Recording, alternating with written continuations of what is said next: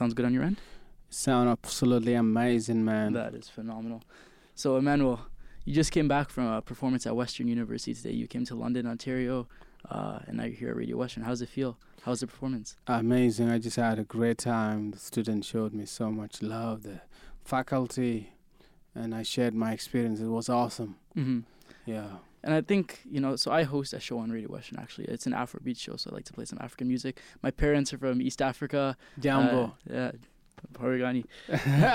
I'm still working on it. They don't know as much. They know more. I, am I'm, I'm getting there though. You, you got know? it. I'm I grew up here. I just said yeah, man. It's your son. Yeah.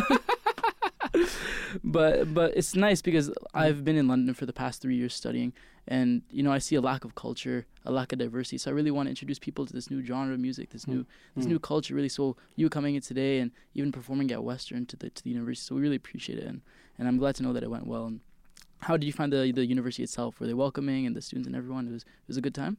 I had a great time. It was a great welcoming. The Mhm. the vice president for EDI, you know, Yeah. equality, uh, and diversity inclusion was there, and yeah. and the members that are working in that department. So it's just like an, uh, an amazing warm welcome. So you Mhm. can see the joy from our faces and our heart, you know. Yeah, for sure.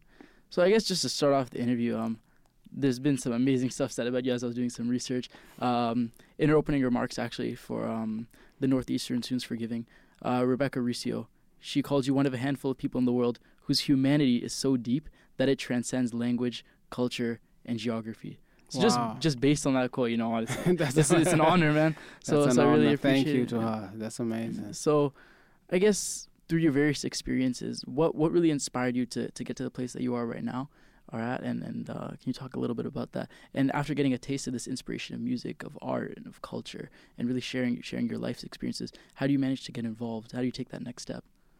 Well, I would say what brought me this far is the pain I experienced from the past. You know, there's there's a tremen- tremendous uh, force or sets of emotions that the experiences that you experience gives. You know, when we detach our emotion from the pain of our past, then we're able to see the values it brings us, and that's what gave me the freedom to be able to share my experiences.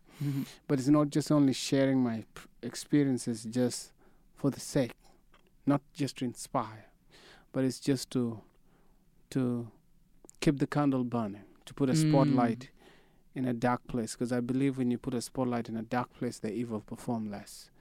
And so it's it's a journey that i've been learning a lot. And what are the principles i'm sharing is the things that i've learned in my lowest moment and how I apply them like like for example imagination. How imagination uh, helped me as a kid and how what I imagine I believe and believing it finding a way to make it happen and so and those are the things that I incorporate in sharing my experiences Mm-hmm. you know imagine uh, not only imagine because I've been born in difficult time being born in a traumatic experiencing uh, war happened, reached the call of my family. All my aunties died during the war. All my aunties, except two, my mother has been claimed by that war. Age of seven, my father gave me out and told me I'm going to go to school in Ethiopia, where I ended up becoming a child soldier. And so now being in a place where, as a child, you don't feel safe and everything the soul of your village robbed from you. Mm-hmm. You robbed your childhood. And so, but now detaching my emotion from that pain and connecting myself with my purpose, I was able to find a meaning in that suffering, you know, and that's why I'm able to move forward. Mm-hmm. And honestly, that was amazing. Thank you so much for that. And you talked about kind of this idea of the candle burning and keeping keeping this imagination going. So obviously, I it's evident through your music and through your songs and your art. What are some other mediums you use to really express that imagination and, and kind of tell your story and your experiences? And how are you still learning that through your through these various mediums and over the time? You see, what I find fascinating about imagination and then believing in what imagining and finding a way to achieve it is what was easy for me as a kid was to draw something, Mm-hmm. but I did not develop that aspect. So, and one day I said, I'm going to rap. I was kicked out of studio. I go off beat, giving my money, get the hell out of here. But I keep going asking, what's the best way to do it? Who can show me how to do this? And finally, because I would lie down and then I imagine myself as someone rapping and using that platform to speak about my countries and the atrocities that happened there and putting a spotlight in those causes I believe in. Here I am. I'm a rapper. Yeah. there you go. Yeah. So I guess it's kind of similar to my story actually, like in terms of the you know finding finding this art that you're passionate about and kind of working with it. Like for example, with with the radio, like I've always listened to to African music because my parents always put me on, and um, I wanted to find a way to to put other students in the university onto it. But I really didn't know how to like mix music or have a radio show. And like you know, I had African food all the time. I didn't know how to like bring it into other people and show other people. So I, I spent hours just like shadowing other DJs and learning how to mix. So just hearing your story that you that you know you started from this level and you worked your way all the way to the top and you know like Juno nominee and doing TED talks. Like I was reading some of the comments on that video for the TED talk and people are just so inspired. So it's just, it's amazing to actually meet you in person, hear hear about these stories. And I, I even know through your other experiences you've done some charitable work like your charity Gua Africa and uh, you founded the Lose to Win Challenge with the goal of raising 1.6 million pounds to support education, awareness, and positive change in Africa and around the world. So, could you kind of speak to that as well and the charitable aspects of, of your life and, and how you continue to give back? So, the Lose to Win Challenge at that time was just taking a challenge. I ate one meal a day wow. and hoping that people would join. It took me 662 days. And finally, we managed to, to raise the money and build the school. Mm-hmm. Yeah and and through Gua Africa as well, and how you're continuing to to do charitable aspects through that aspect of your life as well. How how's that been going? With Gua Africa, it's keep on growing. So mm-hmm. different partners come, different individual coming to invest and supporting it, and we we we put over two thousand kids in schools when since the time we began, and now we're hoping to put more. Mm-hmm. Yeah. And in terms of like students like myself, who who are looking to make an impact, not just raise awareness, but inflict positive change on, on communities which traditionally haven't have, have been underprivileged or you know they don't have enough awareness to these communities. How can what can we do to act on this, and what can we do to help, and even to students around Western and to students around Canada and around the world, even what what's advice or suggestions would you give for us to make this change? Well, what they could do is just be them. Mm-hmm. When you can work in yourself, every time you invest in yourself to become better, you're making world better. Mm. Because when you smile to the next person, it does. But if somebody want to take it to the notch, uh, at the moment, they can go to www.gua-africa.org and they can see how they can participate, either fundraising or finding someone that could believe in our cause. We want to put more children in school. Yeah for sure, and that's amazing. So, thank you so much for that. And I guess pivoting a little bit to uh, your musical journey and some of your songs, um, on your on your song "War Child," you said, "My father was working for the government as a policeman. A few years later, a Hardy joined a rebel movement that was formed to fight for freedom. I didn't understand the politics behind all this cause. I was only a child." After a while, I saw the tension rising high between the Christian and Muslim regime. We lost our possession. My mother's, my mother's mothers suffered depression and because of this, I was forced to be a war child. And you talk a little bit about faith throughout that quote as well, and throughout some of your other songs, you also mention this aspect of faith. So, what has faith played throughout your music and throughout your life? What role has it played, and how's it kept you going? Well, faith is the substance of the things hoped for and the evidence of the unseen. You know, faith is when your heart and your minds are united to get what you desire with a plan, action, and a belief that you're going to get it. And so, but there's different faiths. So to me, as a kid, that's how I look at faith. My faith as a kid is just having faith that things are gonna get better. But I became, as I grew older, I came to read different books and different texts from the Buddhism to Islam to Christianity, mm. and I came to realize, well, faith without action is dead. Yeah, for sure. And I guess you talked about it a little bit, like Christianity and Islam. And at the end of the day, I find like I'm for example Muslims and I find that there's a lot of similarity between the the core monotheistic faiths, you know, this idea of one God. Mm. So um, throughout your experience, how has that happened? Like through, through your experience of faith, how have you found these different faiths interacting, and what is your view on like how how that keeps people going in life as well? And, and through Well, music? for now, I think my mind expanded because when Mhm. as a kid I hated Muslims and I Mhm. hated Muslim, and my desire was was if I get trained, I wanted to kill as many Muslims as possible. That was the perception Mhm. I had. Mhm. But what was confusing is we had Muslim neighbors who have always been nice to us. That Yeah. never portrayed that.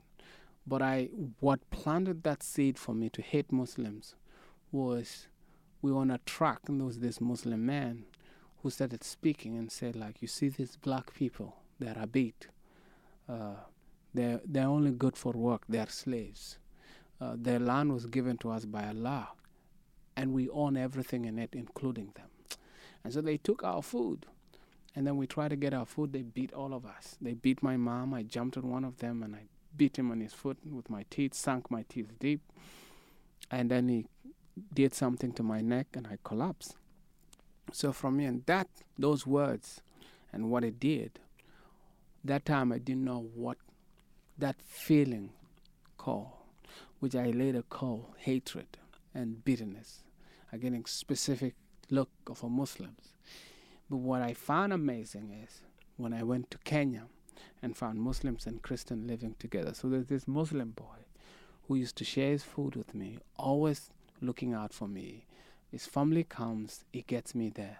But me as a kid, my thoughts inside was, how can I kill this kid to revenge for my family? Mhm. So you see, like you can see how you human beings you can smile and dance with somebody, but your head is elsewhere. Mm. So everything he does, I said, look, you don't know what your people did to me. So education transformed me. My perception was changed. But when I went to school, how I meet different people, and by learning that, that's what I was able to let go.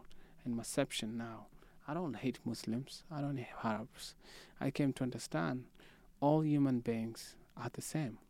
It depends on who's generating a philosophy at that moment and directing to specific people and and labeling them so you can take the resources.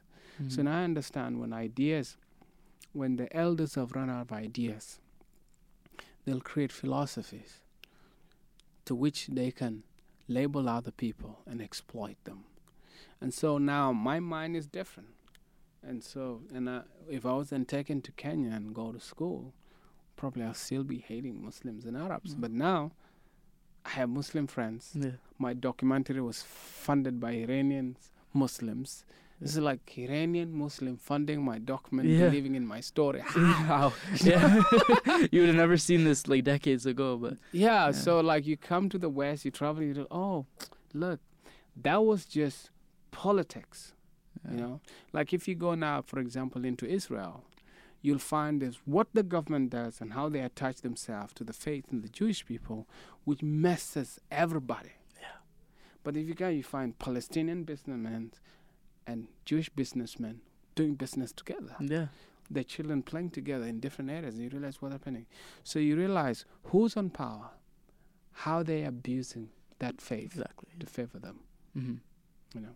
Yeah. And too often we see, I think, this this abuse of power and kind of the, the things that we're fed isn't really reflective of the environment itself. You know, we're, Yeah. we're kind of put inside this bubble and we're we're set to believe what people want us to believe, but really Yeah. at the end of the day, the reality isn't isn't the same as that. So I think that's a really important note to take away from this actually. And, and thank you so much for sharing that. Yeah. I actually read the Quran one time. Really? The whole from. I think one of the things that transformed, uh, even helped in my perspective was Yeah. I would read from the end to the end, Yeah. and I said, look, nobody's actually practicing what this book is saying, yeah. and that's it. Yeah. You know. Thank Yeah. you. Yeah. It's often, I guess, a vocal minority, you know, that Yeah. that kind of can misinterpret Yeah. the words of it, but but practicing it in its actual word Yeah. and its actual meaning, then it's it's truly beautiful, and I think it can Yeah, can because sense of peace. because one of the things I find interesting, if you understand what Islam means, it's meant to surrender mm-hmm. yourself to the Creator. Yeah, So you surrender Islam, put your hand up, and then whatever you do, it's God will. And what's God will? Spreading the love. Yeah. You know. 100%. And when you look at what jihad means, jihad does not mean you you f- fight people. Jihadism means surrendering Yeah. and not allowing evil to dominate. So Mm. you just fight evil. yeah. It's a struggle. Yeah. It's it's actually opening jihad against yourself, just Yeah. transforming yourself to be a better Yeah. person to serve. hmm Then I found those things really amazing. Yeah. Thank you so much for sharing that, and it's amazing to hear. I guess. I don't know if I, if because you're a Muslim, I- if I'm if I'm making sense No, of what I'm saying. It's it's beautiful to the T. no, it's, it's amazing to even hear that because you know even even here in London, how I talked about earlier, I think cultural diversity isn't as prominent as like because I came from Toronto, yeah. so diversity is, is everywhere, and, I, and you Yeah. lived in Toronto, so I'm sure you, you felt the same. But um, there's still a lot of work to be done. yeah. But but hearing like people be open to the views about Islam and about culture and heritage, and I guess moving on that point, uh, why do you think it is important to teach about history and culture and, and heritage and people's lived experiences? Because we learn that at university, we learn about history, we learn about different things, different people, but like sometimes people are reluctant to learn about these things. Why do you think it's important that these things are part of the curriculums that we learn? it's important because what happened in the past will happen again. So if we Mhm. don't teach it to shape people perspective positively, it will happen. Mm-hmm. Look at people like Martin Luther King through their imagination and how they shaped the world. Nelson Mandela, you know, Gandhi, of w- possibilities of nonviolence and painting a different picture that we are living in now. Those global leaders, Mm-hmm. what are they pushing forward? Mm-hmm. You know, and so, and and and look, these people dreamed. At one time, black, brown, could not walk in the same road as the white people. But these people change everything. Yeah. You look at it from William Wilberforce to now. Then what are we? What are we doing to take from what they've done, Yeah. move forward, Yeah. to for history not to repeat itself? Yeah, for sure. And that actually speaks a lot to my personal experience as well. Because my dad, uh, he's born in South Africa, so he was there during the apartheid as well. Mm. And he, he faced a lot of racism, and you know, there's this idea of like separating the blacks, the whites, and the coloreds. Uh, then he came to Canada, and in his early times in Canada, in like the 70s ish, yeah, him and my mom they faced a lot of discrimination. But now, you know, you you go to the stores and you just see them interacting so fluidly with people of all walks of life in Toronto, and it's just it's a beautiful sight to see. For me, that's that's all I've known because I grew up in that environment and I've seen people of all walks of life interacting. I like to call my classroom the United Nations right back in high school because I'd see people from all walks of life, right? Yeah, yeah. But um, you know, back in that day, it was it wasn't the same. But it's the people that kind of set forward this narrative and, and push this idea of inclusivity and diversity and, and welcome welcomingness. So And also, what I find is the young people. It's Mhm. their time, right? Right now, I don't know what you can tell young people about that and that. At, right now, to convert people mind. I think even look at the raise of human consciousness. We could take, for example, Hitler. You know, when Hitler came to power, he tried to get the Germans to hate the Jews. mm-hmm. It wasn't easy. One day they did a campaign and said, okay, nobody should buy in the Jewish shops. Next day, all the Germans, all the Jewish food was over. The Germans disobeyed it. Mm-hmm. So they sat down again. Okay, look, now how are we going to get these Germans to side with our philosophy? So say we wait. When the world economy crashed, you know, the the economy crashed, the banking system, everything collapsed. Then they came with a new philosophy and said, look, look, the reason why the money collapsed it's because of the Jewish people, and they're the one who own the, all the wealth in Yeah. our, in Germany. So we have to create German by German. These people, and then they get scientists to come and say, look, they have a DNA which make them perform like a virus and suck everything, you know? Mm-hmm. So now here a bunch of people who lost their money hungry and made them buy into the idea. So when they bought into the idea, that's when they were able to commit those atrocities. Mm-hmm. And so you look like ideologies can be created. Right now, we're still vulnerable as people. You know, even though we have the internet, it just, whoever is on power, if they create an ideology today about Indian people, people will believe it, Mm-hmm. you know? Because how do we protect ourselves from the future? That's why we have to constantly uh, pump out information, constantly educate, com- constantly providing content. Mm-hmm. Like the show that you're doing right now. This is an amazing show. It's going to open the minds of the people. mm-hmm. Yeah. Thank you very much. And I think that's that's a big point as well. Just this idea that in today's day and age, this information, regardless of if it's true or false or valid or not, it's so accessible Hmm. and it's so easy to find. Just this idea of misinformation and just people can fall down this one rabbit hole and just be be put in this bubble and only be exposed to this information, right? And Hmm. and it, goes kind of to your point that if you're just you're surrounded by this, you're forced to believe this rather than understanding, you Hmm. know, what the what the real environment is like or what the reality is. So you dabbled a little bit in Hollywood and did the the movie The Good Life uh, with the uh, good lie. The yeah. Good Lie with Reese Witherspoon. So what was that like actually to to see your experiences and your background put onto the big screen and shown to, to so many people and introduce people to, to the, your background and history? So it's a movie about the Lost Boys, who wasn't actually my story. But like the the culture itself the and culture like being in the in it the was setting. amazing to Yeah, be part yeah. of it. The energy Yeah. and how it just brought us back, and also set us forward. hmm Hmm. And moving on towards the future, do you think there's any possibility of you taking on an acting job again or being in any? Definitely, Future projects, definitely. yeah. I'm open. There's certain thing I'm settling down. Probably one day I'll go to Hollywood for Yeah. for a year Yeah. to look for. the, thing is, you go to Hollywood, you audition, you audition, you audition, you audition. hmm No, no, no, no. You send script. There are always scripts all the time, and you audition, and then finally, you get the right one. Yeah.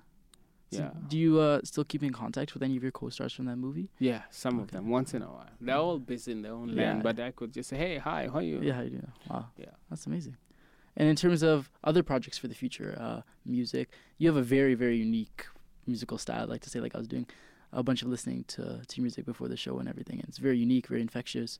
I've noticed you have like a, a bit of a techno house influence in some of your songs and dance. It's it's very, very infectious. I think that's a good word to describe it. And you managed to combine like love and traditional folklore and various themes with this with this infectious sound. So how would you describe your sound as a developing over time from when you first started with uh, with your first projects up until now?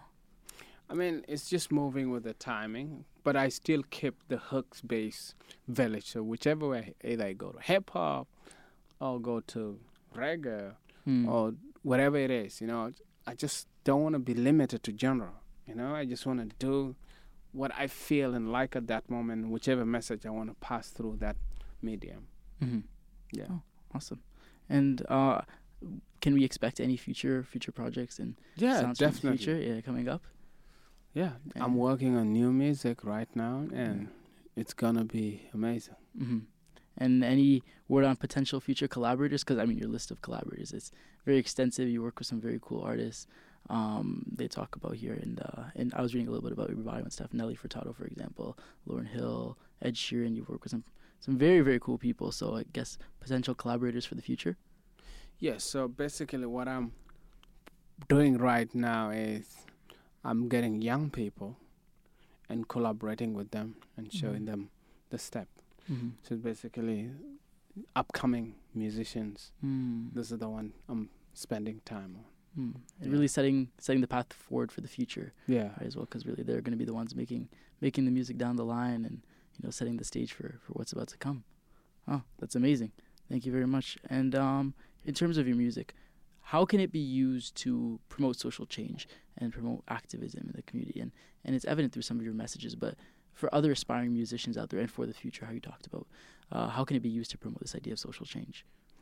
Well, it's just people sharing, you know, word of mouth, radio station, people getting the sound that vibrate with them and then using it. I I believe in one p- impact at a time.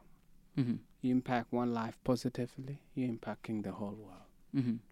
So how did you find this sound then that you talked about? Because you, you just mentioned like discovering this sound. How did you find your own sound through this mix of like folklore and love and infectious dance mixes and techno and that kind of thing? It take a while to find your voice, so Mhm. you have to do a bunch of experiments Mm-hmm. and you continue creating, you know, how to before I never knew how to create hooks. Mm-hmm. but now I'm involved in it, I can create hook in an instant, any moment. mm-hmm.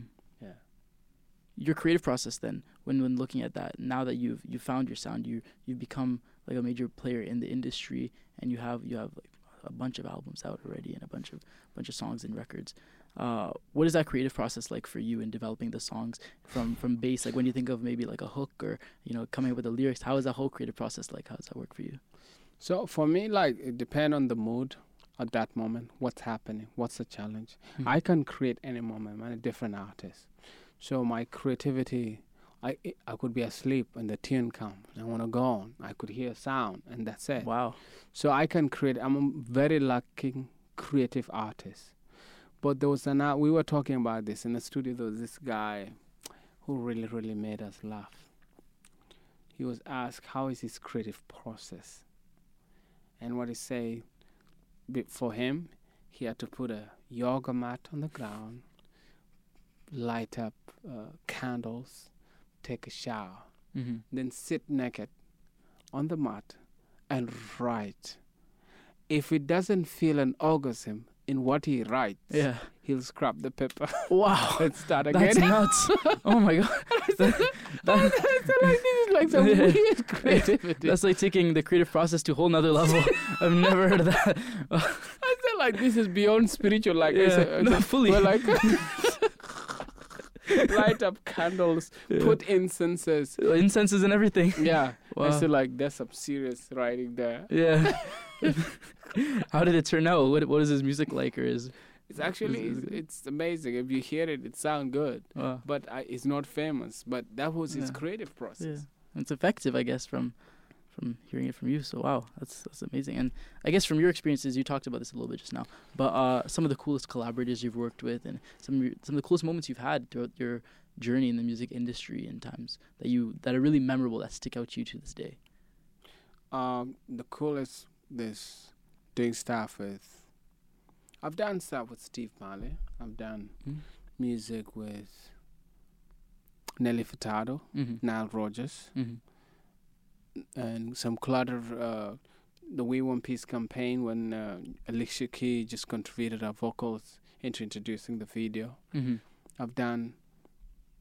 There's a bunch of amazing mainstream. I can't remember. There's a collaboration of many artists in one place, Yeah. and we did a song together. Mm-hmm. Yeah, And you would say those are probably like the most memorable experiences you've had yeah. through, throughout your time in music.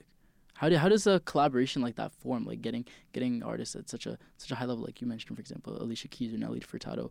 How does that start, and how do, how do you bring these two parties from two different backgrounds coming together for this one one project?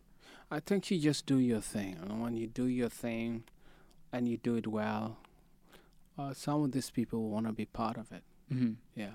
So, in the example of I guess Reese Witherspoon in, in the movie The Good Lie, how did that come to be, and you acting in the movie and starring alongside her? Well, I was asked to be to help find actors, and then they eventually asked me, and they like, oh, to be an actor. yeah. Oh, nice. They just could you do this? I tried, and they like it. hmm And and what was some of the aftermath of that movie when it released in terms of like I guess publicity, people reaching out to you, maybe there were future projects coming out to you because of your role in the movie, and uh, kind of the awareness of that movie. What was the aftermath of that? It opened more opportunities that I am with right now, hmm which I am really, really grateful to be in. I didn't want to act before, but Reese was the one advising me about the possibilities and how things are gonna go along after it, and I'm really grateful for that moment. hmm Wow, thank you so much. And I genuinely hope you know maybe in the future I can see another project with uh, Emmanuel Jal, maybe a movie, maybe a future album for sure. So I'll, we'll definitely the listeners will definitely keep a keep an eye out for that and um and see see what's coming in store. So what I guess for for the listeners and for your fans, what can fans expect from the next project? And uh, from There, there's next more music I'm working on right now, so I th- uh, what they can do is just keep keep being on my update. You Mhm. know, right now I'm working on building a private school in South Sudan where Wow. we can now kids who go there become stars, Mhm. basically. Yeah, and that's what I'm pushing on. And right now I'm in a stage where I can become an entrepreneur and exercise my imagination in the business world Mhm. and continue being a recording artist. so what message do you have for your fans and listeners around the world? Well, I can say is find your purpose Mhm. because your purpose will give your life a meaning in every stage of your suffering. And when you don't find a meaning in your suffering, you exist to suffer. Your purpose will put you beyond your imagination. And when you walk in your purpose with clear, defined goals and a burning desire to act, success will follow you like your shadow. Wow. Success will follow you like your shadow. I love that. Uh, thank you very much. And I actually there was one other question I just passed over, and I really want to ask this as well. Um, coming into the music industry and you know finding your sound and everything, what were some of the biz- biggest uh, musical influences throughout your career? Who has influenced you? A lot, genres? man. Yeah. A lot of musicians. Yeah. You can go from Michael Jackson. Yeah. You can go to Bob Marley. You can go to Biggie. You could go to Kanye West. You could go to DMX. You could go to Fela Kuti. You could go to uh, Kulang from my village. You can go because I'm easily any cool art I hear Mhm. I like influence me positively. Mhm. I love Indian music. I Oh, could go really? to uh, how do you call it?